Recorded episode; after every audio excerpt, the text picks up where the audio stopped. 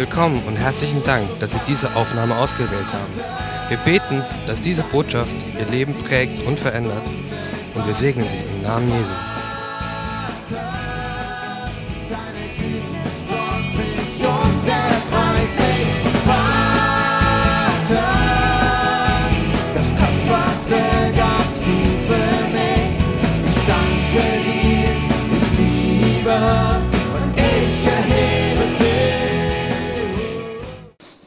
Ja, ich schon wieder.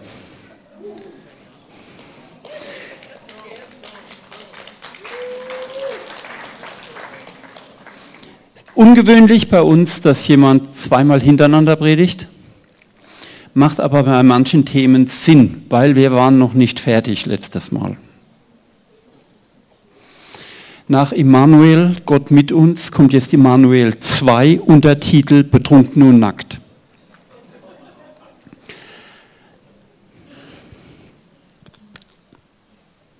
Letztes Mal haben, war Pfingsten.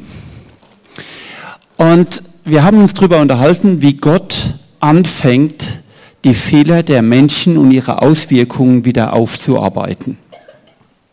Wir haben angefangen mit der Sünde, dem Essen vom Baum der Erkenntnis, das den Baum des Lebens verwehrt hat und wie Gott den Baum des Lebens am Kreuz wieder aufrichtet und am Kreuz das Problem der Sünde löst. Wir haben uns Noah angeschaut, wo Gott eine Entscheidung trifft, dass sein Geist nicht immer da im Menschen sein soll. Denn der Mensch ist auch Fleisch und er hat seinen Geist rausgenommen. Und wir sehen, dass er an Pfingsten seinen Geist wieder auf alles Fleisch ausgießt.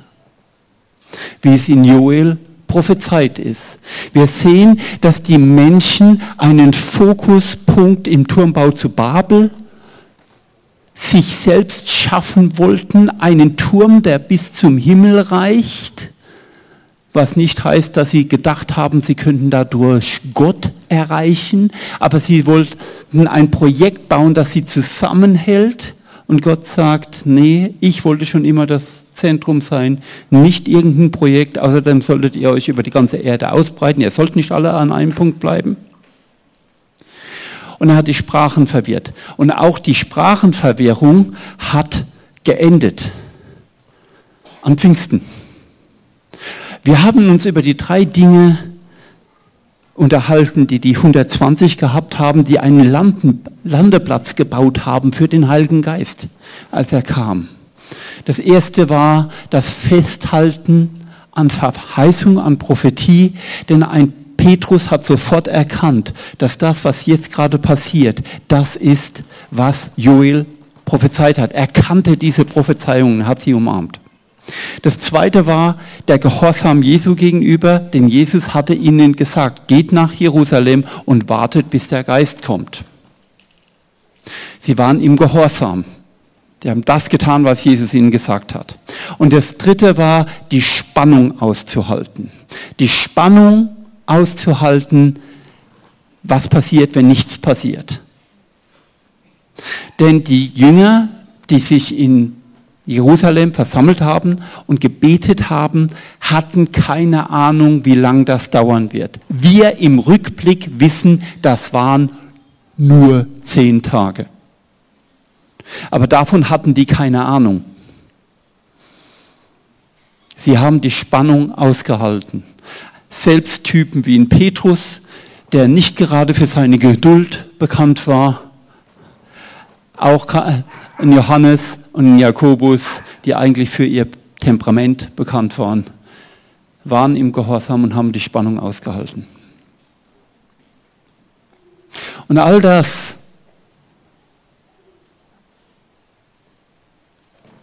baut wie eine Landebahn für den Heiligen Geist. Aber wir haben uns auch darüber unterhalten, und da war das schon das Wort im, im Lobpreis, wir können über den Heiligen Geist nicht bestimmen. Der Heilige Geist ist Gott und er ist souverän und er kommt, wenn er kommt. Wir können uns öffnen, wir können eine Landebahn bauen. Aber dann halten wir die Spannung aus, bis er kommt, weil das bestimmen wir nie. Heute werden wir uns ein bisschen drüber unterhalten, aber was ist dann, wenn der Heilige Geist kommt?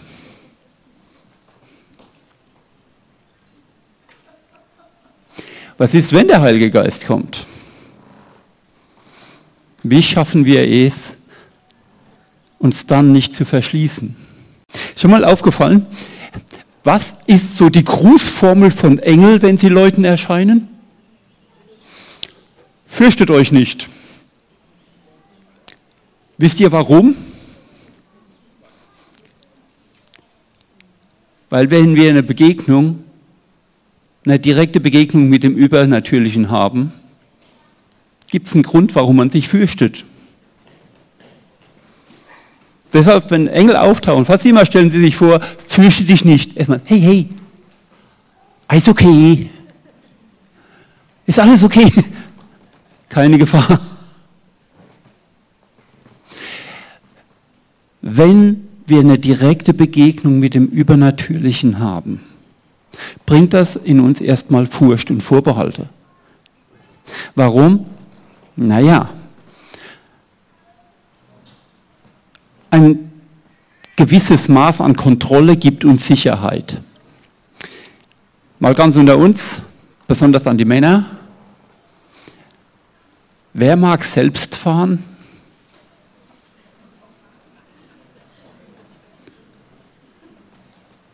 Warum? Weil du dann die Kontrolle hast. Ich mag auch selbst fahren. Es gibt uns diese Art von Kontrolle, gibt uns ein Maß von Sicherheit. Jetzt wissen wir aber, dass wenn der Heilige Geist wirklich kommt, wir nichts mehr kontrollieren. Und da kommt es zu komischen Sachen. Lass uns mal in die Bibel schauen und nochmal an diesen Knackpunkt schauen mit Noah. Noah war ja der Knackpunkt. Noah und seine Söhne und seine Familie haben den Knackpunkt mitbekommen, wo der Geist Gottes im Menschen war, dann rausgenommen wurde und das waren die Leute, die das überlebt haben. Das ist der Knackpunkt, die beides kannten, besonders ein Noah kannte beides. Wie ist der Zustand mit Gott und der Heilige Geist in mir? Und wie ist der Zustand mit ihm weg?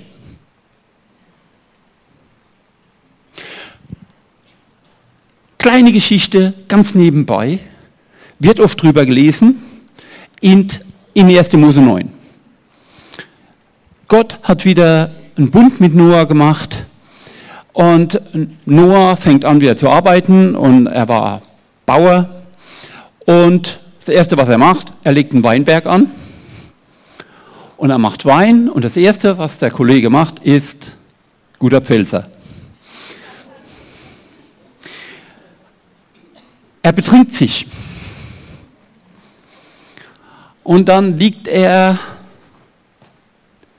entblößt, sagen wir es mal so, in seinem Zelt rum.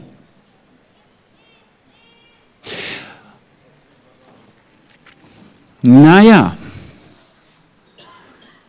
kann es sein, dass betrunken und nackt vorher Normalzustand war? Wie komme ich da drauf? Naja, im nackt im Paradies war Normalzustand. Das war Normalzustand. Und dann sehen wir dieses Betrunkensein doch wieder.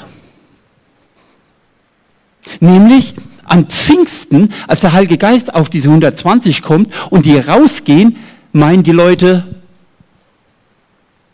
morgens um neun und schon alle betrunken? Das ist da, wo ein Petrus anfängt zu erklären, was da gerade passiert. Weil die aussehen wie betrunken. Im Epheserbrief spricht dann Paulus darüber und sagt,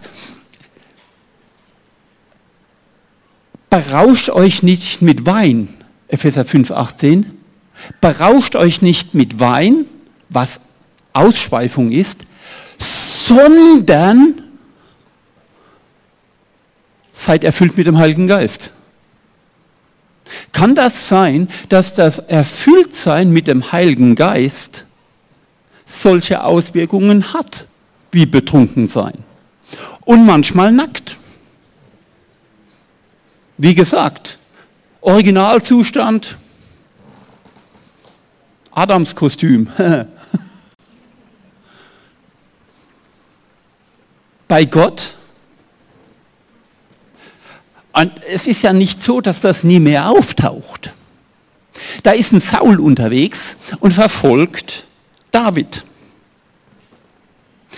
Und er kommt an den Propheten nicht vorbei, sondern als er zu den Propheten kommt und der Geist Gottes ist auf den Propheten, was macht er? Ich mache jetzt nur Pantomime und nicht echt. Er reißt sich die Klamotten vom Leib, prophezeit und liegt da nackt auf der Straße rum. Komischerweise erkennen die Leute, was da passiert und sagen, oh, ist das auch ein Prophet? Das schien nicht so verwunderlich gewesen zu sein für die Propheten. Später in Jesaja, lest mal nach in Jesaja 20, drei Jahre lang barfuß und nackt. Ist der rumgerannt und hat prophezeit. Und ich sage, so manche Salbung, o oh Herr,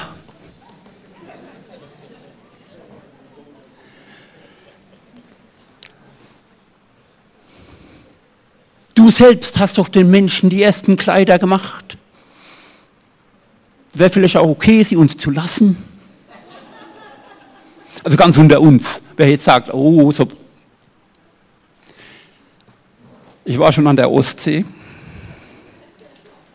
Und die einzigen, die dort noch hardcore auf FKK stehen, ist so ein Überbleibsel aus der DDR. Und glaubt mir, kein schöner Anblick.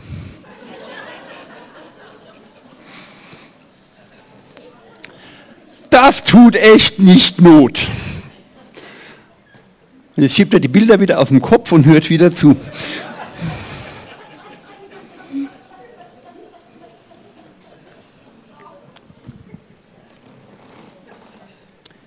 Fakt ist, und das ist so eine Sache mit Betrunkensein. Je mehr wir trinken, desto mehr verlieren wir die Kontrolle.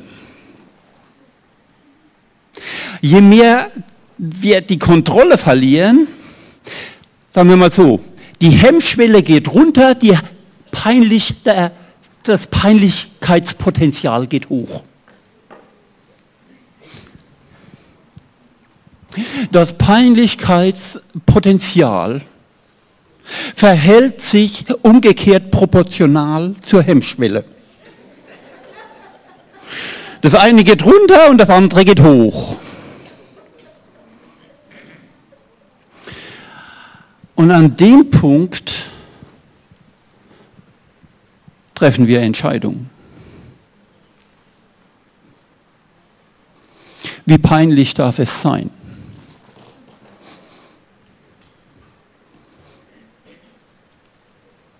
Ich glaube wirklich, dass Noah, der es wusste, wie es sich anfühlt, vollkommen erfüllt zu sein vom Heiligen Geist etwas vermisst hat und hat einen Ausgleich gesucht und hat ihn im Alkohol ein Stück weit gefunden. Warum? Wir sehen es an Pfingsten. Paulus spricht darüber.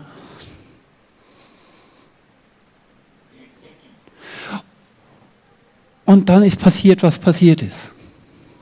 Und dann haben wir eine ganz, ganz komische, die Geschichte geht ja weiter mit Noah, weil sein jüngster Sohn kommt rein sieht die ganze Sache, macht sich lustig drüber, geht und erzählt es seinen Brüdern und beschämt seinen Vater. Die anderen zwei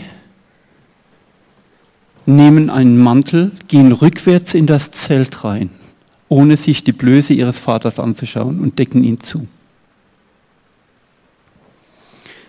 Diese beiden werden von Noah gesegnet, der dritte wird verflucht. Wie gehen wir damit um, wenn Menschen unter dem Einfluss des Heiligen Geistes sind und anfangen sich komisch zu benehmen? Verspotten wir die? Machen wir uns lustig über die? Beschämen wir die? Oder schützen wir die?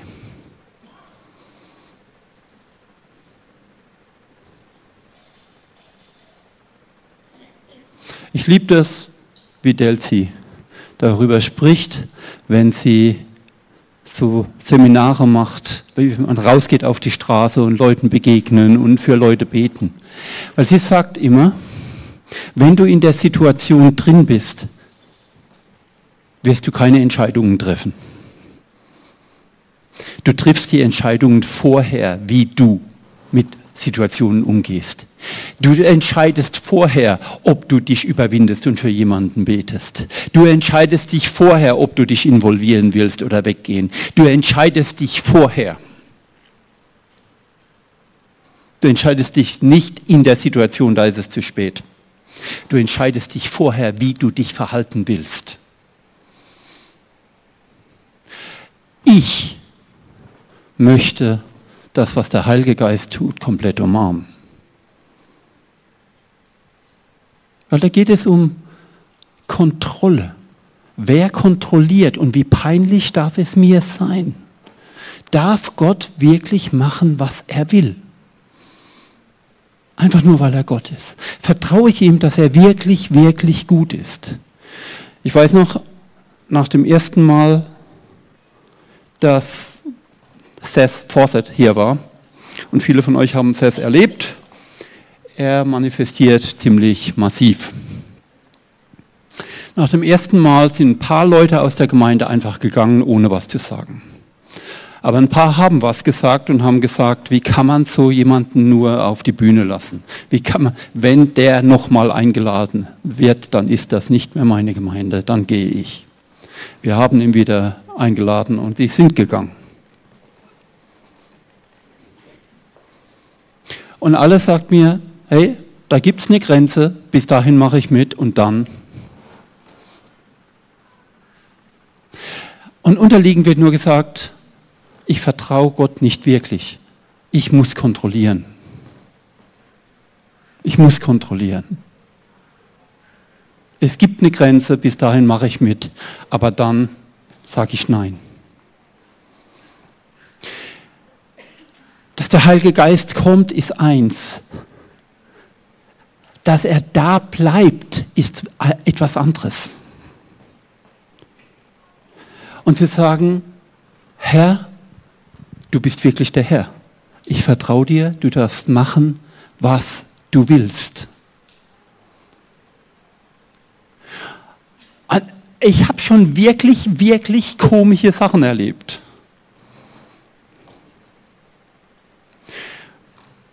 Wir haben mal in der Jüngerschaftsschule, ich war in den Staaten in der Jüngerschaftsschule zum Unterrichten. Und ich habe da unterrichtet und unterrichtet ne, und merke auf einmal, ah, so richtig komme ich nicht durch. Und ich habe ein Wort der Erkenntnis und spreche den, also Co-Leiter, das ist einer der Hauptleiter da drin, war mit dabei, sprechen an und meinen, hey Mike, sind diese Leute, habt ihr schon mal über Geistestaufe mit denen gesprochen? Habt ihr das schon gemacht? Und er, Nee, haben wir noch nicht. Vielleicht sollten wir das mal. Alles klar. mit ihnen über Geistestaufe und erfüllt werden mit dem Heiligen Geist gesprochen. Äh, gemeint, wer von euch hat das schon erlebt, dass euch mal die Hände aufgelegt wurden oder so?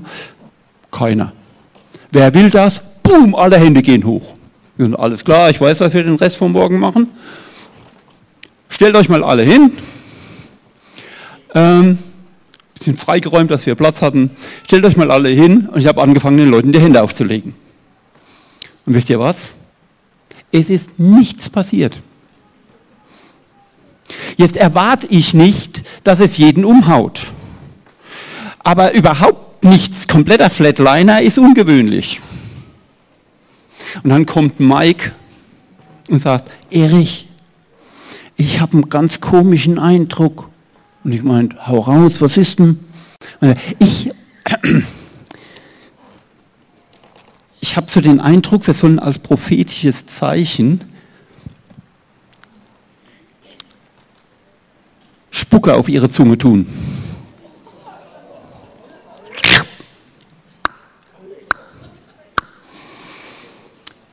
Ganz unter uns, auch in Amerika ist das eklig. Ich meine,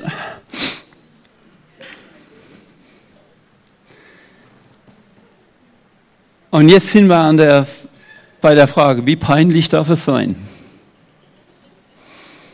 Naja, ich meine, da gibt es eigentlich nur eine Art, das zu überprüfen, ob das Gott ist.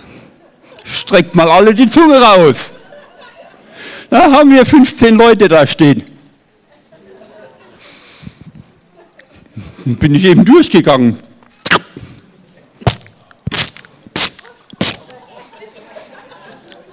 Hm? Ja. Nein, nicht mal abgewischt zwischendurch und nochmal geschleckt. Einfach. Der Gedanke kam mir gar nicht. Es waren 15 Leute, ich habe nur 10 Finger, was mache ich mit dem Rest?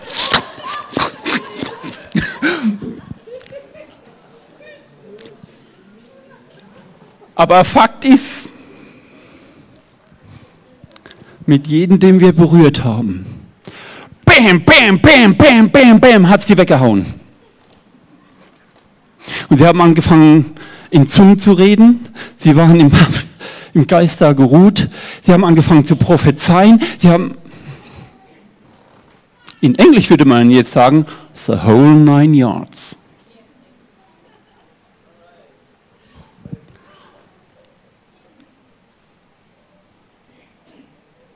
Die Frage ist nicht, oh, so macht man das.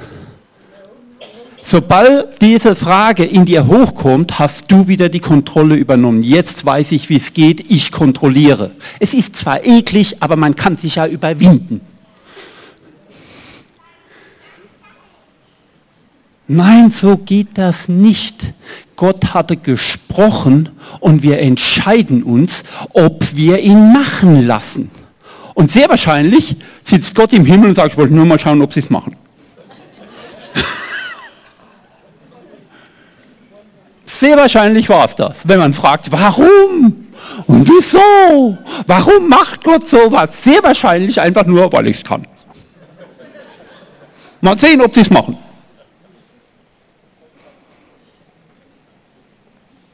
Und dann kommt das Blöde, bin auf einer Freizeit hier dann in, in Deutschland. Gleiches Ding, da war es geplant, wir werden für Geistestaufe für Leute beten. Ich war eigentlich in der Küche, obwohl die Küche ist oft der Platz, wo am meisten abgeht. Kleine Werbung fürs Bistro-Team. Heute Morgen, meisten Heilige Geist war auf den Kirchen. Wir haben mal auf einer, ich und die für die Leute, die sie kennen, denen wir jetzt was sagen. Wenn nicht, solltet ihr sie kennenlernen. Ich und die Ebersbrüder haben für ein Trainingswochenende gekocht. Benjamin und Daniel Ebers. Wir haben gekocht für so, was weiß ich, 80 Leute oder so und dann haben wir gesagt, unser Ziel ist es, so viel Herrlichkeit Gottes in diese Küche zu bekommen, dass Leute sie nicht mehr betreten können. Und wisst ihr was? Zwei Tage haben wir gebraucht. Am dritten konnte keiner mehr in die Küche. das war richtig cool. So, ich wollte gerade mal boom. Es war richtig cool. Dann waren sie dann zappelnd und prophezeiend und so vor der Küche gelegen. Hat Spaß gemacht. Bistro-Team-Treffen. Ähm,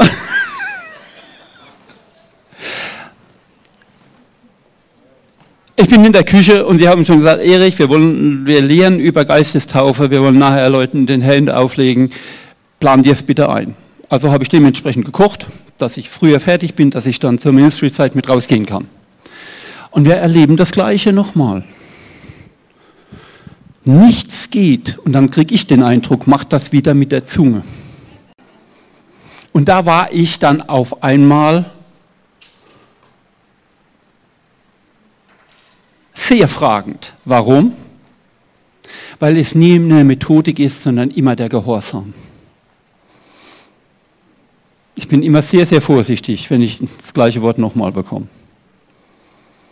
Weil es nie eine Methodik ist, sondern immer der Gehorsam. Und ich gehe zu einem Freund von mir und sage, hast du einen Eindruck, was da geht? Er sagt, ich habe nur den Eindruck, Gott hat dir gesagt, was du tun sollst. Okay, streck mal alle die Zunge raus. Es war immer noch eklig. Ich habe immer noch nicht den Finger abgeputzt. Aber die Auswirkung war die gleiche.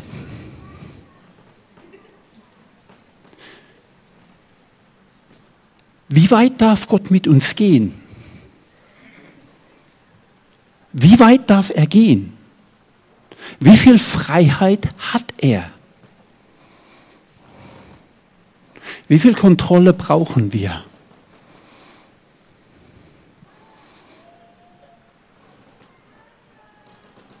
Darf er seinen Heiligen Geist so auf uns legen, dass wir die Kontrolle verlieren, dass wir betrunken sind? Dass wir uns das wirklich peinlich wird. Darf er das? Das sind Entscheidungen, die wir treffen, bevor es passiert. Das sind Entscheidungen, die wir treffen, bevor es passiert. Weil ehrlich gesagt, die erste Reaktion der Leute bei Pfingsten war 9 Uhr morgens und schon betrunken sind die daneben. Ja, aber wir stellen uns dann die Predigt von Petrus so vor. Mitnichten sind wir betrunken. Das ist, was der Prophet Joel schon prophezeit hat. Sehr wahrscheinlich hat es so. Ja,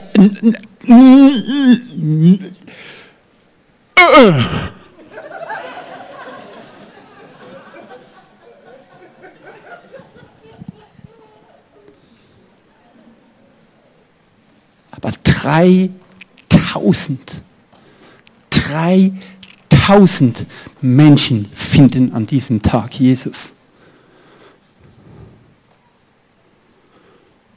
Wie peinlich darf es werden?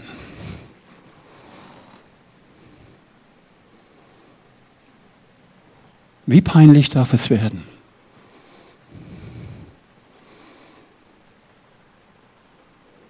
Paulus schreibt den zweiten Korintherbrief dann darüber und sagt, die Kraft Gottes ist in dem Schwachen mächtig.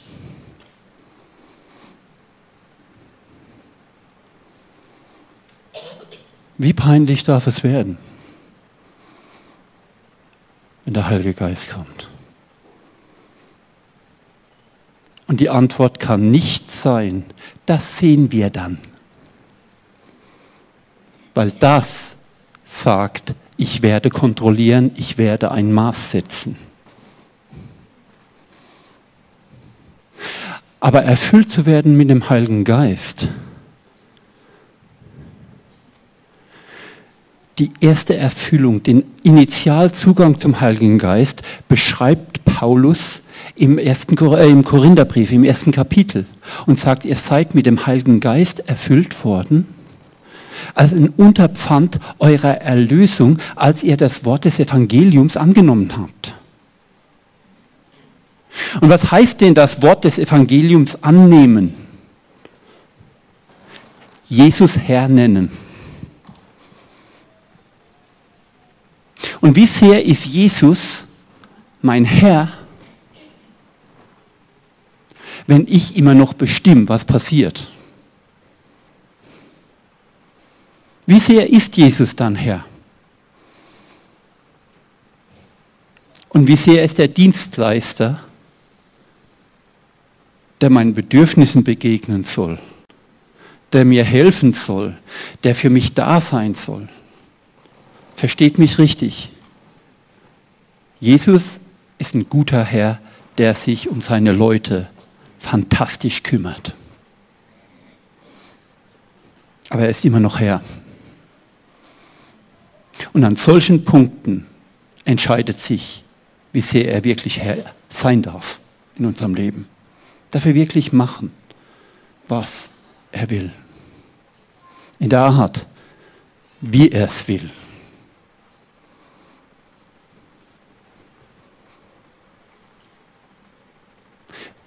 Diese Frage wird geklärt, bevor es passiert. Wenn ihr die Geschichte von Toronto kennt, Toronto Airport Fellowship, viele von euch sind sich, wer es nicht kennt, googelt mal Toronto Segen. Seit fast 30 Jahren hat diese Gemeinde Erweckung.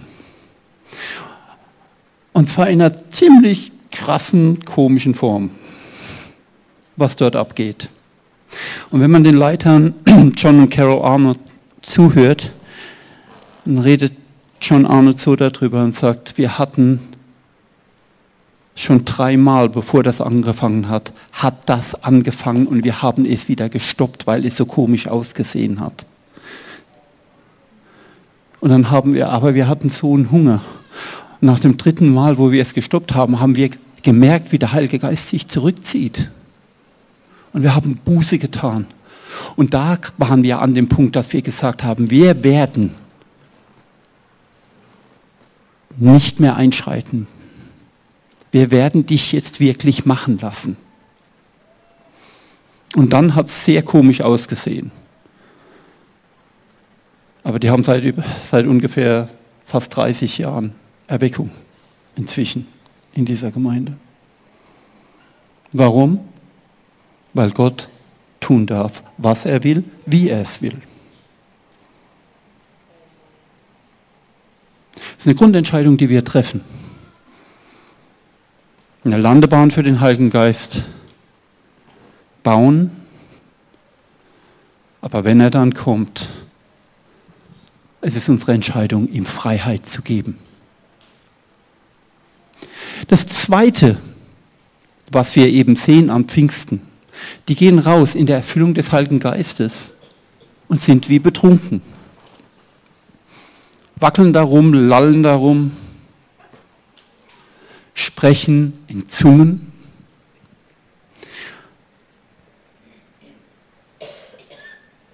Und da machen wir irgendwann mal ein Seminar drüber.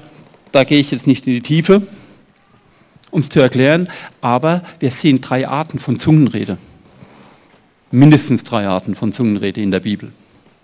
Das erste, Zungenrede, ist so eine persönliche Gebetssprache und Paulus spricht darüber in 1. Korinther 14 und sagt, wer in Zungen redet, der erbaut sich selbst. Das ist für dich, das baut dich selbst auf. Und wisst ihr was? Und er sagt, ich rede mehr in Zungen als ihr alle zusammen. Es ist eine gute Sache wenn ihr das, wenn euch das Gott gegeben hat, macht's, gebraucht's, benutzt es. Pi mal Daumenwert, dreimal täglich.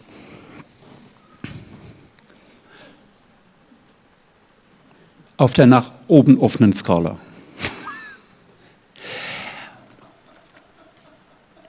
Aber das zweite Zungenrede die zweite Art der Zungenrede, ist in der Gemeinde, in der Gemeinschaft eine prophetische Botschaft in Zungen, die dann übersetzt werden muss, damit man versteht. Und Paulus redet darüber und sagt, ich rede lieber drei Worte verständlich und erbaue die Gemeinde dadurch, als tausend in Zungen, die keiner versteht. Aber es gibt eine dritte Art von Zungenrede, nämlich das übernatürliche Sprechen in einer Sprache, die du nicht gelernt hast, die aber jemand versteht. Jetzt ist das genau das, diese dritte Art ist das, was am Pfingsten passiert ist. Da gehen 120 Leute raus und verkünden das Evangelium in Sprachen, die sie gar nicht gelernt haben. Weil die Reaktion der Leute ist, das sind doch alles Galiläer. Wie kommt es, dass der auf einmal in meiner Sprache spricht? Pfingsten, eins der drei Feste im Judentum, wo man eigentlich erscheinen musste und wo die internationale jüdische Gemeinschaft zusammen war. Wie kommt es, dass der auf einmal Ägyptisch kann? Wie kommt es, dass der Persisch kann? Wie kommt es, dass der... Das heißt, dass Zungenrede, die Zungenrede an Pfingsten war nicht zur eigenen Erbauung. Die war, um das Evangelium den Leuten in ihrer Sprache zu bringen. Das Zungenrede, äh, die Zungenrede am Pfingsten war nicht, dass es mir gut geht, sondern dass die Leute das Evangelium hören. Dass die Menschen errettet werden. Der Heilige Geist, so gut er uns tut, ist nie für uns. Die Gaben des Geistes sind nicht für uns. Wir haben, ja, diese Unterhaltungen so oft mit Leuten. Leider auch hier bei uns in der Gemeinde, aber eher in anderen. Ich will wissen, was meine Gabe ist. Wieso deine Gabe? Das sind immer die des Geistes. Ich weiß nicht, was du hast mit deiner Gabe. Ja, aber Gott hat doch jedem eine Gabe gegeben. Ja, aber warum denn? Weil so viele Menschen in einer Begabung ihre Identität finden. Und das ist der falsche Weg. Ihr Lieben, das ist das Pferd von hinten aufgezäumt. Wir haben Gaben, die uns der Heilige Geist gibt, damit wir den Menschen dienen können. Nicht damit wir sagen können, wir haben eine Gabe. Warum um alles in der Welt sollte Gott dir eine Gabe geben, wenn du nicht bereit bist, sie einzusetzen? Und komischerweise, wenn die Leute sagen, so, aber hier im, Epheserbrief steht doch, das sind äh, Apostel, Propheten, Evangelisten, Hirten und Lehrer. Ich möchte gern wissen, was bin denn ich? Das sage ich immer. Ich habe eine Frage an dich. Wo verschenkst du dich an die Menschen? Ja, was hat denn das an mit dem anderen zu tun? Jetzt möchte ich euch ermutigen, euch mal in eine Bibellektion bei Martin zu setzen, weil der bringt es euch bei. Lest den Text bitte genau. Lest den Text bitte genau. Was steht denn da? Der kann so nerven damit. Und er hat so recht damit. Was steht denn da? Da steht nicht, es gibt. Da steht, euch sind gegeben wie ein Geschenk überreicht. Apostel, Propheten, Evangelisten, Hirten und Lehrer. Deshalb ist die erste Entscheidung, die wir treffen müssen, ob wir bereit sind, uns zu verschenken. Ein Geschenk Gottes an die Gemeinde, an die Menschen zu sein. Ob wir bereit sind, unser Leben zu verschenken an die Menschen um uns herum. Weil das steht da. Manche dieser Geschenke sind Apostel, manche dieser Geschenke sind Propheten, manche dieser Geschenke sind, bist du ein Geschenk? Das ist die Entscheidung, die du treffen musst. Bin ich bereit, mein Leben zu verschenken an die Gemeinde, an die Welt? Bin ich bereit, mich zu verschenken? Das ist unser Teil. Ja, wenn ich wüsste, nee, nee, nee, nee, nee, nee, nee. Die Entscheidung triffst du vorher. Und weißt du was? Es gibt 100 Arten, sich zu verschenken, wo man schon mal anfangen kann. Bistro-Treffen ist am... Nie ganz im Ernst. Sich zu verschenken ist eine Lebenshaltung.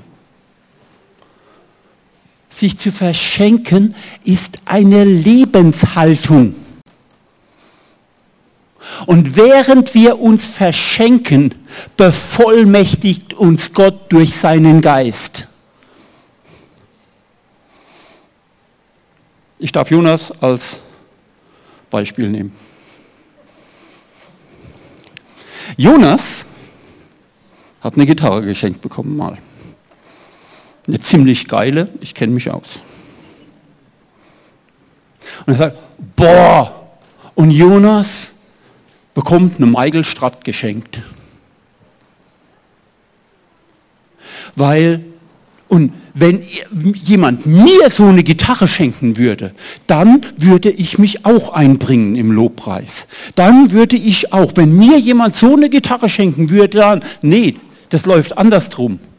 Der hat lang vorher Lobpreis gemacht und hat sich verschenkt an die Gemeinde und hat sich verschenkt und ihm war kein Weg zu weit und keinen Abend zu lang. Und Gott hat seine Hand draufgelegt und hat sich dazugestellt. So rum läuft's. Der dient nicht, weil er eine Gitarre bekommen hat der hat eine Gitarre bekommen, weil mit oder ohne Gitarre er dient. Versteht ihr den Unterschied? Und mit Geistesgaben ist es genau das Gleiche. Ja, wenn ich die Gabe hätte, dann würde ich. Nö, nö, nö. Fang an, dich zu verschenken. Da, wo du es kannst. Und dann machen wir so, eine der Dienste, die wir hier in der Schule machen, wöchentlich, ist, dass wir die Stühle abräumen, damit geputzt werden kann, und dann stuhlen wir wieder ein. Ja, ich weiß nicht, ob das so ganz mein Dienst ist. Die Frage ist, kannst du Stühle stellen? Bist du physisch in der Lage, einen Stuhl hochzuheben? Dann kannst du mitmachen. Weil mehr braucht es nicht. Wir haben dann ein paar Leute, die dir sagen, wo du den Stuhl hinstellen sollst. Das läuft. Und ich mag Michael, Werner. Der Typ da hinten winkt mal. Ein, ein Spruch, den er immer wieder bringt, liebe ich. Und warum machst du das? Weil ich es kann. Das ist seine Haltung, wenn es um Dienen geht. Ich kann das. Stühle stellen. Ich kann das, ich kann das, ich kann, also mache ich's.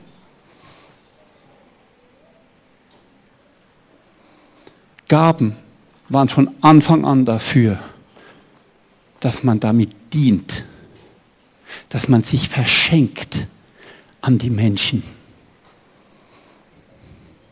die erste Manifestation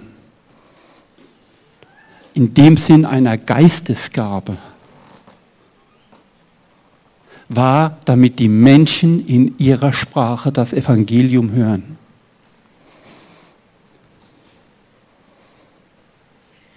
Die erste Manifestation einer Geistesgabe war dazu da, dass die Menschen das Evangelium hören und Jesus kennenlernen.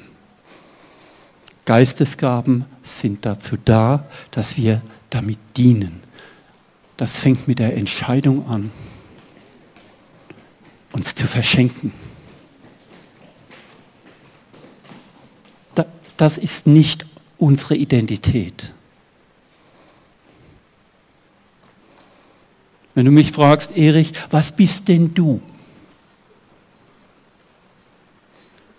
Apostel, Prophet, Evangelist, Hirte oder Lehrer? Dann sage ich, ich bin ein Sohn Gottes. Und ich habe eine Berufung und eine Aufgabe. Aber das ist was anderes, das ist nicht wer ich bin. Ich bin ein Sohn Gottes. Und ich darf im Reich meines Vaters mitarbeiten. Was bist du denn? Was wurde über dich prophezeit? Ganz ehrlich? Dass ich eine Afrikanerin heirate? Üps. Also jetzt, also nimmt das bitte nicht. Ich war mal mit einer Afrikanerin zusammen. Also ich habe da also auf der Ebene keine Probleme. Überhaupt nicht. Aber es wurde dann doch was anderes. Wenn du mich fragst, was über mich prophezeit wurde, habe ich so einige Ups.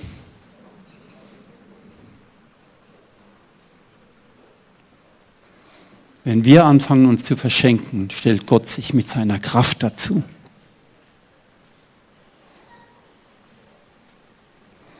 Die zwei Fragen, die ich in Fortführung der Predigt von letzten Sonntag euch stellen möchte, ist, letzte Woche haben wir uns irgendwie als Gemeinschaft dafür entschieden, eine Landebahn für den Heiligen Geist zu bauen. Die Verheißungen zu umarmen, Jesus gehorsam zu sein und die Spannung auszuhalten. Heute sind die Fragen, die wir für uns selbst beantworten müssen. Und ich werde heute keinen Aufruf machen, weil ich nicht möchte, dass da eine hastige Entscheidung getroffen wird. Weil das super ernste Fragen sind. Die Frage, die ich heute stellen möchte, die sich jeder für sich beantworten muss, ist, wie peinlich darf es dir, wie peinlich darf es werden, wenn der Heilige Geist auf dich kommt?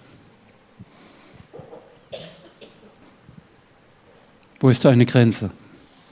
Hast du eine Grenze? Sagst du bewusst, Herr, ich will keine Grenze. Du darfst mit mir machen, was du willst. Und wenn es heißt, du sagst mir, ich soll irgendwelchen Leuten Spucke auf die Zunge machen.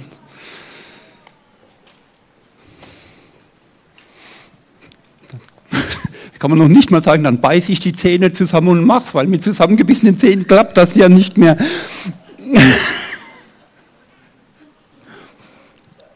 Ihr versteht, was ich meine. Ich möchte euch die Frage stellen, wie peinlich darf es werden? Wie viel Kontrolle brauchst du und wie viel darf der Heilige Geist haben? Und die zweite Frage, die ich stellen möchte, ist, bist du bereit, dich zu verschenken? Ein Geschenk Gottes an die Welt zu sein. Weil das bewirkt, dass wenn der Heilige Geist kommt, er auf dir bleibt. Die Gaben, die er gibt, sind nicht für dich. Sie sind, um damit zu dienen.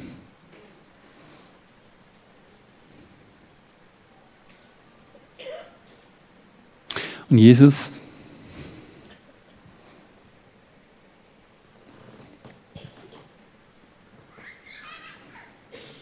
Ich bitte dich, dass du uns in einer Art begegnest, jedem Einzelnen hier die uns die Sicherheit gibt, dir zu vertrauen, dass du uns kennst und es gut mit uns meinst. Weil aus dieser Sicherheit heraus können wir die Kontrolle aufgeben. Und ich bekenne, ich fahre auch gerne selbst. Aber Jesus, ich vertraue dir, dass du mein Leben lenkst. Und setz mich da gern auf den Beifahrersitz, weil du nur gut bist. Herr, und ich bitte dich, dass wir so verwurzelt werden in unserer Identität als deine Kinder, dass wir die Freiheit haben, uns zu verschenken.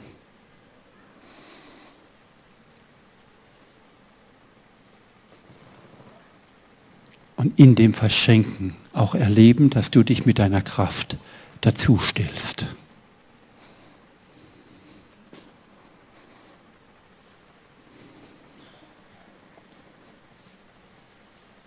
Amen.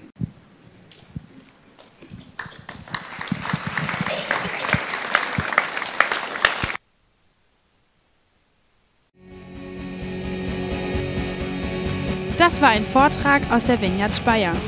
Um mehr Informationen über uns zu erhalten oder eine Rückmeldung oder ein Zeugnis zu geben, laden wir Sie ein, mit uns Kontakt aufzunehmen. Zum Beispiel per Telefon in Deutschland 06 232 26996 oder per Mail über info at vineyard-speyer.org. Wir beten, dass diese Botschaft Sie weiterhin segnet und dass die Freude am Herrn Ihre Kraft ist. Yeah.